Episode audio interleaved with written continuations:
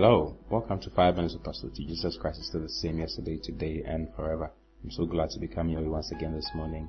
Yesterday we started talking about how you can be led by the Spirit of God, and uh, today I want us to continue from where we left off yesterday.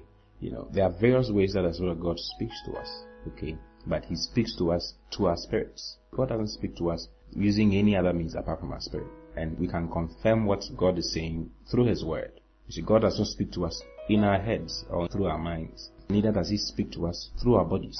Hallelujah. He speaks to us through our spirits. And yesterday I showed that to you in Romans chapter 8 verse 14. It says, For as many as are led by the Spirit of God, they are the sons of God. Then verse 16 says, The Spirit Himself bears witness with our spirits. He bears witness with our spirits that we are the children of God. Today I want us to look at exactly how that happens. Okay? Now, there's something called the inward witness. That's the first and primary way that God speaks to us. The inward witness. And then there's the inward voice. Okay? And then there's the voice of the Holy Spirit. There's the inward witness, the inward voice, and then the voice of the Holy Spirit. And I want to start with the inward witness today. And that is, uh, is seen in Romans chapter 8 verse 16. It says, The Spirit Himself bears witness with our spirit that we are the children of God. He bears witness with our spirit that we are the children of God. You see, sometimes some people want God to speak to them in a spectacular way. He, They want their skies to change, to be darkened, and then a voice comes from the sky and say to them, My son, I want you to do this. But God doesn't do that. God doesn't do that anymore. He used to do that in the Old Testament, but now he doesn't. There's a way he does it, you see. The Bible says that the Spirit himself bears witness with our spirits that we are the children of God. You see. If you are born again, how, how do you know you are born again? I mean, that's a, that's a wonderful question. How do you know you are born again? You see, you don't get to know you are born again through an outside force telling you that you are born again. A third party can't tell you you are born again. You just know you are born again. There's an inward witness.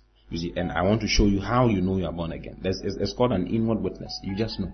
You may not be able to prove to somebody that you are born again, but you know from the inside, deep down within you, you just know that you are born again, and nothing can change that. Now, if God decided to use this simple but supernatural means of letting you know that you are His, let you know that you are His son or you are His child. Okay? That is through a knowing, through an inward knowing, and no soul salvation. You just know that you are born again.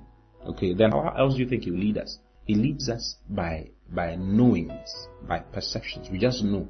You just know that this is what you're supposed to do. You just know that this is the lady you're supposed to marry. You just know from deep down within you that this is where you're supposed to go. This is the choice you're supposed to make. Now, go to First John chapter 5. I want to prove it to you some more. I'm reading from verse 9. He says, If we receive the witness of men, the witness of God is greater. For this is the witness of God which he has testified of his Son. Then he says, He that believeth on the Son of God has the witness in himself. He has a testimony in himself. Let me read it again. Probably didn't get it. From verse 9, it says, If we receive the witness of men, the witness of God is greater. For this is the witness of God which he has testified of his Son.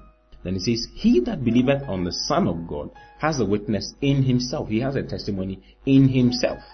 The witness is inside you. What witness is that? It says the Spirit of God bears witness with our spirit that we are the children of God. And it says, He that believeth not God has made him a liar, because he believeth not the record that God gave of his Son. And this is the record that God has given to us eternal life, and this life is in his Son.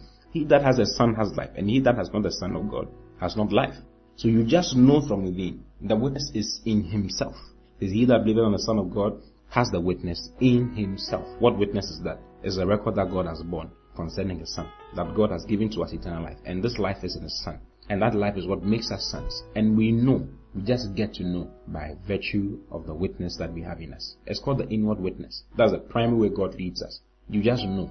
I just know. There was a day Paul was uh, traveling with some people. They were sending him to Rome. And he knew that the journey was going to be with much hurts. Then he said, says, I perceive that this journey would be with much hurts and much loss. But they didn't, they didn't mind him. He says, I perceive. He just perceived from within. He just knew. He had a knowing from within. You see, and that's how God leads us. We just know. You just know. You see, because your spirit man has the word of God in him. The Bible says that being born again, not of corruptible seed, but of incorruptible by the word of God, which lives and abides forever. Your spirit man knows things, and the spirit of God bears witness with the spirit concerning issues. So you have a witness with an inward witness, just an inward knowing. You, you just know. Oh, I know this is what I'm supposed to. I know I'm supposed to, to be a businessman. You just know. How do you know the word of God? You know from within. As you pray, you get to know it. You get to know. The more you pray, the more you study the word of God, the more you get to know what you're supposed to do. You just know. You just know you're supposed to make this choice. It's an inward witness. It's the spirit of God bearing witness with your recreated human spirit.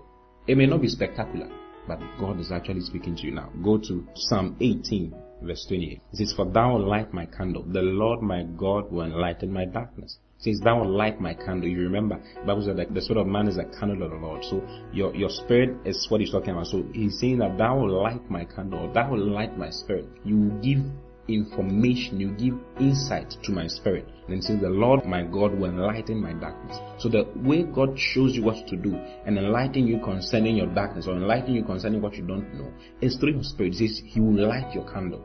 How?